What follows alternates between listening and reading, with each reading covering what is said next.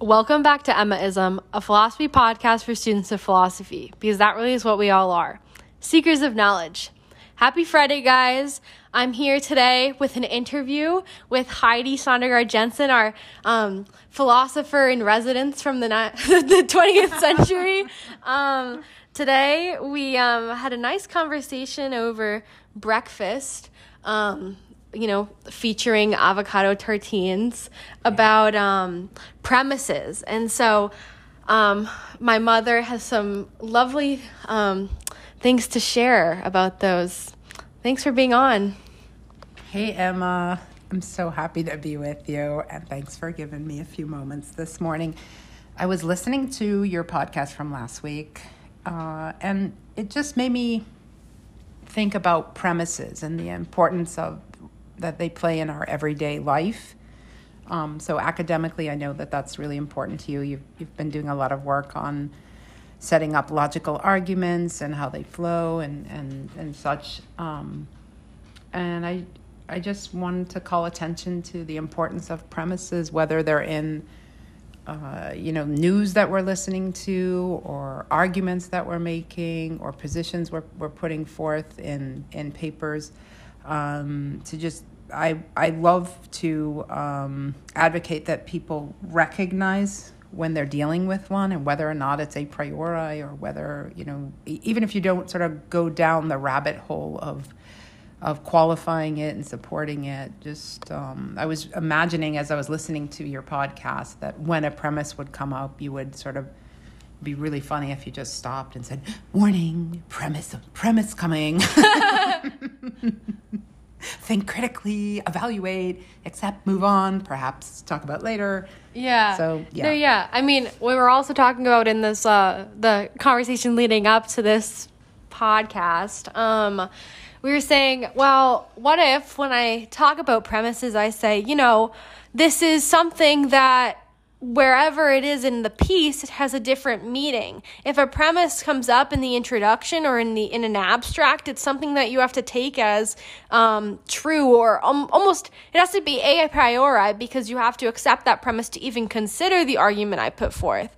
And then if it um, shows up like a premise shows up in the argument piece of the um, writing then you have to think critically about it because if you realize that an argument, what an argument really is, is a set of sentences or statements in premise to conclusion form, sometimes with two premises and a conclusion. But the conclusion has to necessarily follow from the premises. And if you disagree with the conclusion, then you're not just disagreeing with the conclusion, you're disagreeing with one of the premises that lead up to the conclusion because they necessarily imply it. Mm-hmm.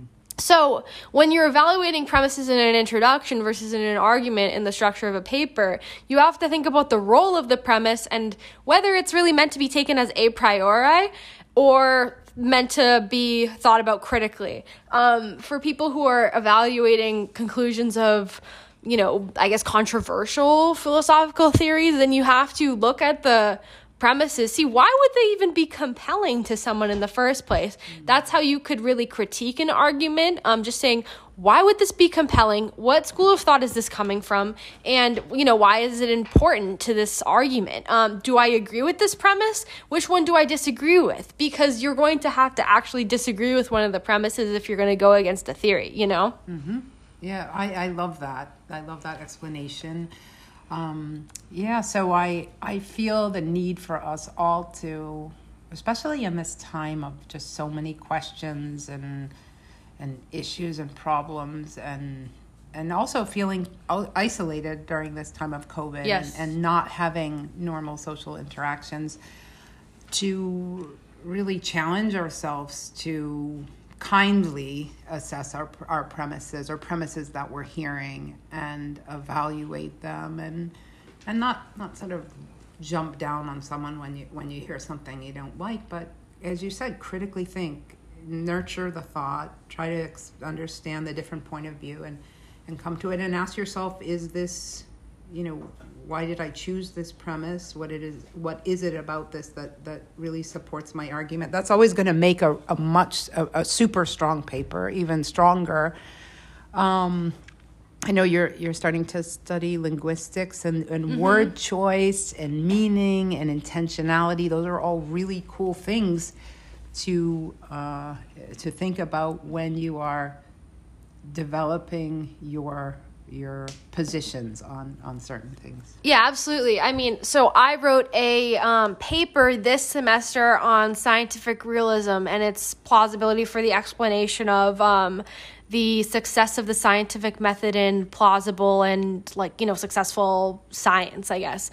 Um, and one of the like the biggest pieces of feedback I got from my TA was the word choice I used in the argument construction for the support of my second premise of the main argument. And um, I basically was trying to justify why science has both a metaphysical and an epistemological part. And um, in talking about that one premising, yes, indeed, science has a metaphysical and an epistemological part, I had to be very, very mindful of my word choice because if you are just trying to get something across vaguely and with like extravagant language, which is often what people think philosophy is, um, it's just not going to work. That's that's not going to be a successful premise because if it's vague, it's easy to poke holes in. If it's something that you're using the wrong word for, but it sounds smart, it's just not going to be a great premise. Um, it's going to be easy to criticize. So I had I spent almost hours reworking, like reconstructing this one premise that I thought played a pretty insignificant role, but you know it it was very very significant for the um, conveying of my argument and the success of my paper. So you you really have to think about which not a lot of people think is one of the like main cruxes of philosophy but you have to think about how can i say this in the most simple way that gets my point across like the most clearly and i think that's something that's wildly overlooked in writing papers for philosophy I agree with you, and I'm also thinking about a practical everyday application to, for example, my work in in some prior careers that I that I had.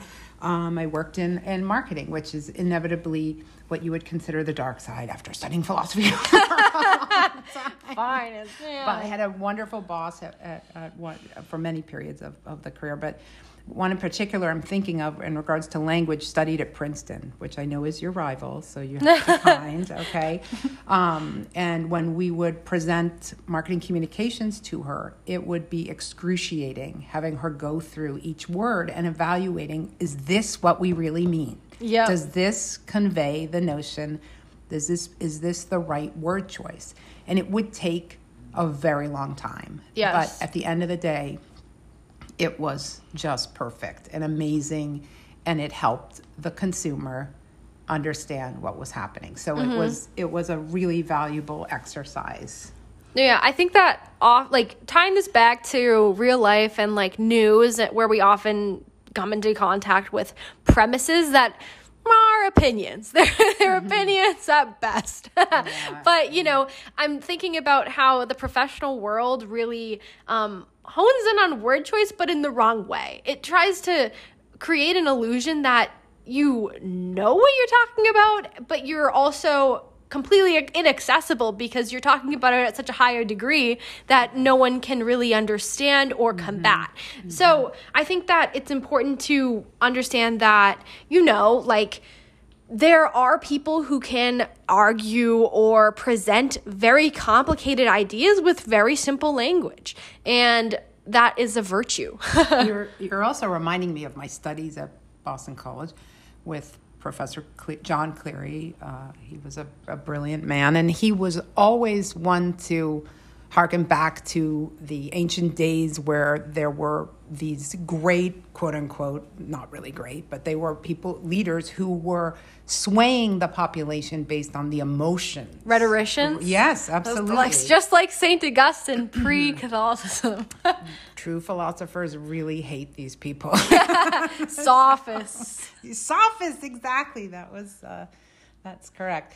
So, you know, we always have to be careful when when that's that's just sort of a warning sign when Yeah. something is, You know, is so emotional. Yeah, you, you you can't blow me up too much on this platform, or else I'll become a sophist with this ad revenue. No, I'm just kidding. but um, you know, it, yeah, it's something you have to be mindful of, especially in like looking at the news. These people are rhetoricians to Yeah. like the most boiled down degree. But to sort of go down another ooh, tangent or sort of, we're getting excited, we're hitting things. Um, uh, just another path to, about, you know, sort of re- related to language and choice is, um, and philosoph- philosophical studies is when you start to look at other languages and the terms that they have for different philosophical ideas, it's really exciting and cool. And you know, I'm thinking about Mm-hmm. Yeah, Dasein. Dasein.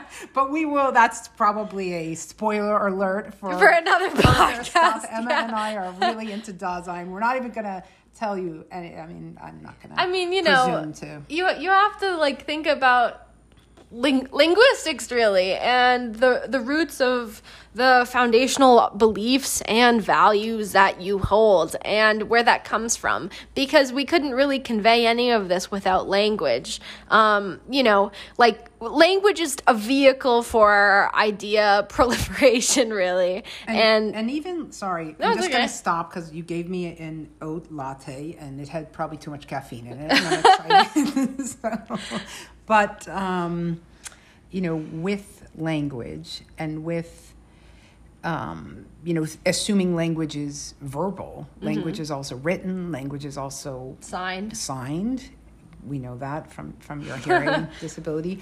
Uh, languages in different languages. Language. I also believe mathematics is. is I also think language. mathematics And I- language. and I- Language I is the think there, divine. there, I think there is so much for language. So we have a lot of avenues to pursue to to communicate, which is our art. I mean, it's dance. Incre- You're a, you're a ballet dancer. So- Mm-hmm. yeah there's there's so many ways in which you can convey just a set of i guess uh, like emotions um a set of beliefs set of values again um there but you know like i think one of the most important for philosophy is written because once something's written it's um it's almost like like uh eternal in a way. Yeah immortalized, yeah it's immortalized in a way. Um it reminds me of like a stephen king quote from the shining actually. No no no it, it's just saying that the that um you know writing is like the so in the shining there's this person that like writes and like he wrote because he had to write because it was what writing's supposed to do the aim of all literature. The truth has to come out it always will um so it's just So to bring of it that. back to premises, you know, how do we? I mean, I'm even thinking there's just there's more work to be done. There's Yeah, there is more I work mean, to what be done. done. The premise of a of a dance of the beginning of you know what is your what? It, there's just a lot to be done. So There- yeah so think about premises Mm-hmm. and and recognize.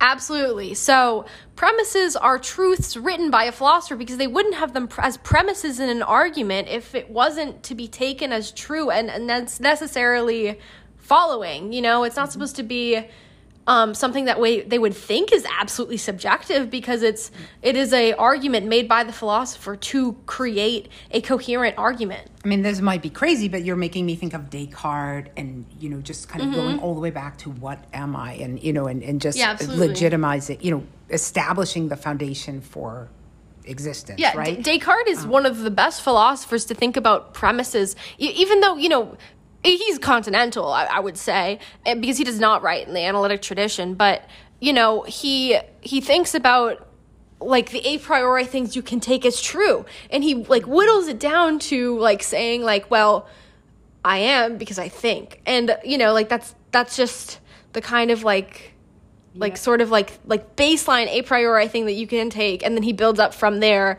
an argument I, now you're you're giving me so many ideas. Like it would be so cool to to think about philosophy and mindfulness and present moment, and Mm-hmm. and then taking a departure um, from that point through through to what you're doing. But perhaps to just sort of wrap it up, I Yeah. I would love to put a challenge out there for people Mm-hmm. for the next week, and then hopefully for their life to Yeah. Mm-hmm. recognize premises, be aware of them, and play with them, have fun with them, think about them, Mm-hmm. and understand how they fit into your everydayness and how they fit into your uh, the choices that you make.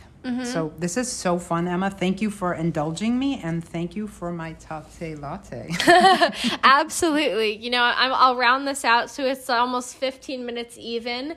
But I think that it's a good thought experiment to think about the ways in which you present yourself and the premises you put out because, you know, just being you and holding your character, you have to employ different theories and you should really consider the premises you take to be true and how they shape your values and beliefs. But um, thank you so much for listening. Um, I look forward to having you next time and keep up the critical thought.